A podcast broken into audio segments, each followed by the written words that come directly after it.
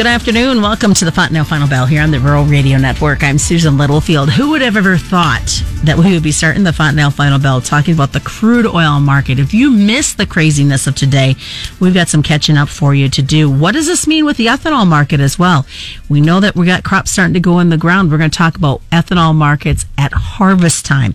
Lots of things to look at as we kind of dive into today's Monday version of the Fontanelle Final Bell Sam Hudson joins us with Cornbelt Marketing. And Sam, who would have ever thought? We're talking crude oil today. Yeah, um, this crude market's going to definitely catch the headlines probably for most of the week. Uh, you know, definitely going to see uh, a lot of fallout from this you know, with the market settling over $37 a barrel negative today here in the May contract. So uh, definitely going to be some books, maybe movies about this, I think, down the road. I think we're going to probably see uh, some headlines about uh, you know funds or what have you, maybe going broke out of this deal. Uh, but this is what happens when you run out of storage in a cash deliverable market, and uh, certainly an interesting occurrence here today, start the week. Well, you talked about some that still had open contracts. What does that mean for them? Well, there has been some talk about potential for a liquidation only as we go into trade tomorrow with that last trading day for the May tomorrow. Um, I have not seen anything definitive on that, so we'll see if anything develops here over the uh, afternoon, evening, or even into tomorrow. Uh, but that that would be a possibility to where they wouldn't allow anyone take any new posi- short positions, even at a negative value here like this. But um, you know, just interesting to see how big of this this spread was uh, in terms of the May versus the June, and just how critical it is. Uh, you know, and what it says about storage space here. And I think this should be a bit of a wake up call, uh, you know, to other commodities in general to understand that in some of these cash deliverable markets, uh, you know, zero isn't necessarily the bottom. So, uh, yeah, no kidding. And we definitely saw that today. So, what does all this mean when you look over the weakness and it's spilling over into our grain complex? What does it mean to agriculture? Well, to be honest with you, when you see a you know crude contract go like that, you know happen like that, it almost uh, makes you wonder if it was a success to have corn only down seven or eight for today. But I think really the theme is uh, where are we going to be in another 30 to 45 days? Um, you know, the demand that gets lost isn't necessarily got gotten back, but it will come back at some point. Uh, it's going to be a measured, scaled up approach uh, maybe more of a U or a W bottom, if you will, instead of a, you know what we often refer to as a V bottom, because when people go back to work, they're not going to go back out to the restaurants and everything at the same time as well. So fuel usage is is, is critical. Uh, we look at the price of crude oil as one thing, but look at the products today; they're holding up uh, obviously better than that. Uh, there's still some of that usage going on, but I think the product prices are, is going to be what tells us when things are starting to finally improve. Uh, and I think the hope here at the end of the day is that we can have an ethanol market again before harvest starts. So ethanol market needing it to have by harvest time. We were talking about that a little bit before we started this interview. What does it mean if we're still struggling come harvest time? Well, I think you're really looking at the possibility of losing uh, anywhere between 250 to maybe 500 million in, in corn demand overall, because we are going to gain some back to um, to exports and, and, to feed usage, obviously. And some of those numbers are a little bit elusive too, because you hear about the possibility of uh, you know animals being put down and, cold as well because we can't process them. So that's you know just a kind of another uh, headline here in the background.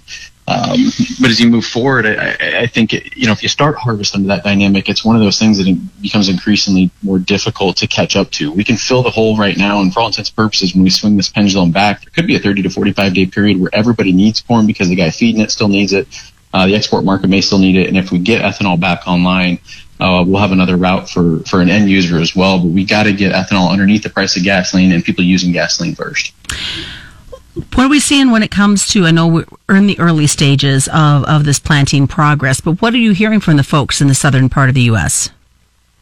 Yeah, from everything I've heard, uh, you know, conditions are actually pretty good. Um, the soil temperatures are pretty cool. We we did have uh, plenty of snow in this area, especially um, here just a few days ago. But with the forecast, uh, average temps here, I think, rise about 10 degrees uh, over the next month, the average daily highs and average daily lows. So those temperatures are going to come. We have to expect it will. I think that was the only risk. I think a lot of farmers were waiting for that to pass. But when we look at the forecast, periodic, sporadic rainfall, uh, normal temperatures, I don't think there's really anything to be majorly concerned about there. Uh, maybe some spots in the northern plains still, but overall, uh, bigger concerns about price, about supply, and, and, more so just the lack thereof demand uh, and where we're going to be here in the next month or two. South America's had some dry weather. We just started to hear little bits and pieces of it coming out Friday in Market Talk. Still an issue past the weekend?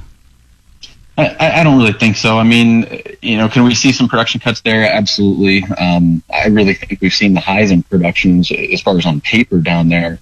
Uh, but with as much demand as we're losing, it just kind of falls into the background because you can't lose enough supply right now to overcome the demand loss. Unfortunately, I think the bigger thing to watch would be uh, the Black Sea weather.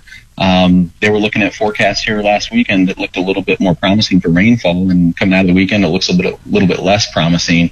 And with a record amount of wheat acres planted over there, if you have a production problem in the northern hemisphere, Black Sea EU again, it could finally uh, kind of put a bigger bid into this wheat market and potentially steal some acres back from corn and beans in the U.S. in 2021, but still predicated on the supply problem there's something we didn't think we'd hear either in that conversation wheat stealing acres possibly yeah, and, and really just to pick your poison type of battle here where, you know, wheat's been able to buoy itself. We've had a little bit better export trade. We've had three drought seasons in a row uh, in Australia and some problems there, like I said, in the, in the Black Sea and EU. And, you know, with the, with the carries so wide in the U.S., we're basically the bottom of the barrel. But if, if and when someone has to come after our carry out, they may need all of it.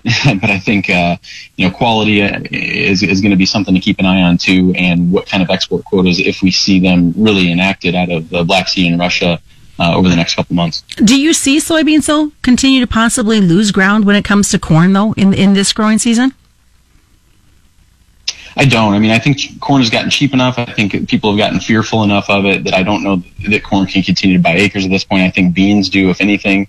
Um, and, again, that's just kind of a pick your poison type of mentality here where there's just less risk.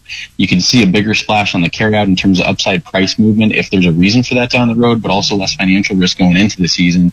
And unfortunately, so early in the year, uh, we're already talking about crop insurance and, and uh, you know government payments, unfortunately, and it's just going to be the way it is here uh, over the next couple of months. I think until we can anticipate a bigger, bigger recovery. Well, stick around, folks. We're going to come back. We're going to look at export numbers and then the happenings of the livestock side. It's the Fontanelle Final Bell on the Rural Radio Network. Welcome back to the Fontanelle Final Bell here on the Rural Radio Network. I'm Susan Littlefield as we continue the conversation with Sam Hudson of Cornbelt Marketing. Sam, let's talk about those export numbers. Boy, I tell you, there was nothing pretty to write home about today. No, you know, when we look at the, you know, the fact that we look towards exports to pick up some of the weight here, um, and then to see some of those numbers disappoint, definitely not a real encouraging factor. And uh, we'll look for sales on Thurs, uh, Thursday's data to see if we can get a better weekly number, uh, and then see some better usage or excuse me, better movement. But until then, uh, you, you, know, there again, it's just another, uh, you know, straw on the camel's back at this point, where when we don't every week we don't see that picking up the slack uh, is just kind of another week, week you got to put the notch in there and, and, remember that we're losing some more demand. So uh, we'll see if something can make the turn here midweek in terms of sentiment. Uh, getting this energy market, you know, stabilized after May contract going off the board should help, but nonetheless, uh, it doesn't change the status quo. Well, as harvest continues in South America, that's got to put a little bit of a continued pressure as they continue to ship everything to Asia. Yeah, and that's been a big problem. You know, we talk about exports, uh, you know, and feed picking up for corn usage, but on the bean side of things, you would, you know, we've seen the crush uh, improve. We saw a record of a uh, crushing number here last week, um, you know, over the trade guess, and I think a record by almost four million bushels. Um, but at the same time, we see China setting records for exports out of Brazil for the month of March, and they're on the same pace for April. And that's in the two consecutive months after we signed this phase one trade agreement. So despite the fact that uh, U.S. beans are somewhat competitive, you might have a little bit of a um, you know, price advantages out of South America just because of the harvest situation going on. Uh, but I think it, this, you know, shows China's motive, if, if anything, and it, it really makes it difficult to be optimistic. And if they're really going to take that stance, it makes you wonder if you have to wait till harvest before they really step to the plate if they're going to. More stimulus money was uh, announced late on Friday to, to help out agriculture. What does that mean for our grain and livestock?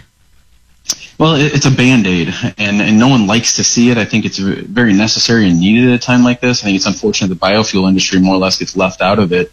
Um, but uh, you know, I just don't know how much money there is to go around, and and and there again, it also doesn't change the status quo. It doesn't fix our supply chain problem. That's what we're having right now. Best thing we can do is uh, you know continue to take some caution, but get the you know nation back at it, or at least back back moving again to start uh, you know kind of stimulating the economy uh, and, and maybe some emotions out there too. Let's jump over to the rest of the livestock side of the trade. More plant closures announced today. This one um, in Worthington, Minnesota. So as you look at all of this, continued pressure going to be put on both uh, the hogs and the cattle. I think it's just going to continue to be a volatile market. I think we've got enough optimism and euphoria going on in the cash beef market that it's hard to see things completely falling apart. But this deviation between futures and cash, I, think we're going to continue to see some pretty wild swings here, and definitely not uh, helping the cause to see you know more announcements about Packers shutting down. And I think this is just the big key moving forward is if we continue to see that, or if we see that wane and we actually get back going the other way, uh, seeing you know reports about them opening up again, if anything. Um, and it, it's just it seems unfortunate. It seems like we had maybe a little more time to get ahead of this, and we haven't been able to. Uh, and unfortunately, everywhere you look, the farmer seems like he gets caught holding the bag. Well, this is the type of swings we don't want to have to deal with right now, but unfortunately, we're having to. So it makes for some challenging marketing opportunities it does, and you know, a lot of opportunities potentially in some of the spreads and stuff out here too. And I think that's you know, in markets like this, they get that volatile. The challenge is that things can change so quickly and so in such a dramatic fashion that you're if you're not on top of it all the time, um, it can actually seem like it's increasing the amount of risk, even though it's supposed to be used as a hedging tool. So, a couple questions. Um, obviously, heavier livestock has got to be a concern, but then no open pen space for the next batch to be able to move in. Yeah, absolutely. I mean, and when you look at this May feeder cattle contract, you almost wonder, you know, is there a world where we could, you know, really pressure that market in a big way again too, because people aren't encouraged to go out and replace. And I think that's where some of the stimulus money could really come into play and help, you know, keep the, you know, keep that world going, I guess. But if you don't fix that packer problem, what good is it to keep you know the farmer out here you know continue to buy animals continue to try to keep feedlots full uh, if nobody's there to process it so it, it's chicken for the egg in some of this too how is that going to set the tone then for the rest of this week's cash market? I, I think it's going to be delayed like it always is. I, I think when you see a, a, lower close today, when you see crude oil doing what it's doing, if we sustain weakness through, you know, all the way through tomorrow with that contract going off the board and into Wednesday, it's not going to put a lot of optimism in the end of the week here. Uh, but hopefully we can avoid from, you know, these bit massive limit down moves and taking the contract into new lows. What do you, as we look grain and livestock and wrap this up, what are some key areas that you want folks to remember to watch? Uh, there again, it's just a, you know keeping an eye on, on what demand markets are stepping up. Um, you know, a lot of a lot of questions about uh, you know from an advisement standpoint, what do you do with old crop at this point? If you haven't moved it, it, it's a bit of a challenge finding a market. I think that's the first priority is finding a market. Um, you know, as we get details about these payments, the aid payments, at least it gives you a reference point on where you stand. If you can calculate what kind of a payment you may or may not be getting, uh, bean basis is still pretty good out there. What's the best way for folks to get a hold of you, Sam? 800-655-3380 or www.cornbeltmarketing.com. All right. Just a reminder, commodity futures and options do involve substantial risk of loss are not suitable for all investors. That's a Fontanelle Final Bell being brought to you by Fontanelle Hybrids and all your local Fontanelle dealers. Check it out as a podcast at ruralradio.com, wherever you subscribe for your free podcasts and on Spotify as well. It's the Fontanelle Final Bell on the Rural Radio Network.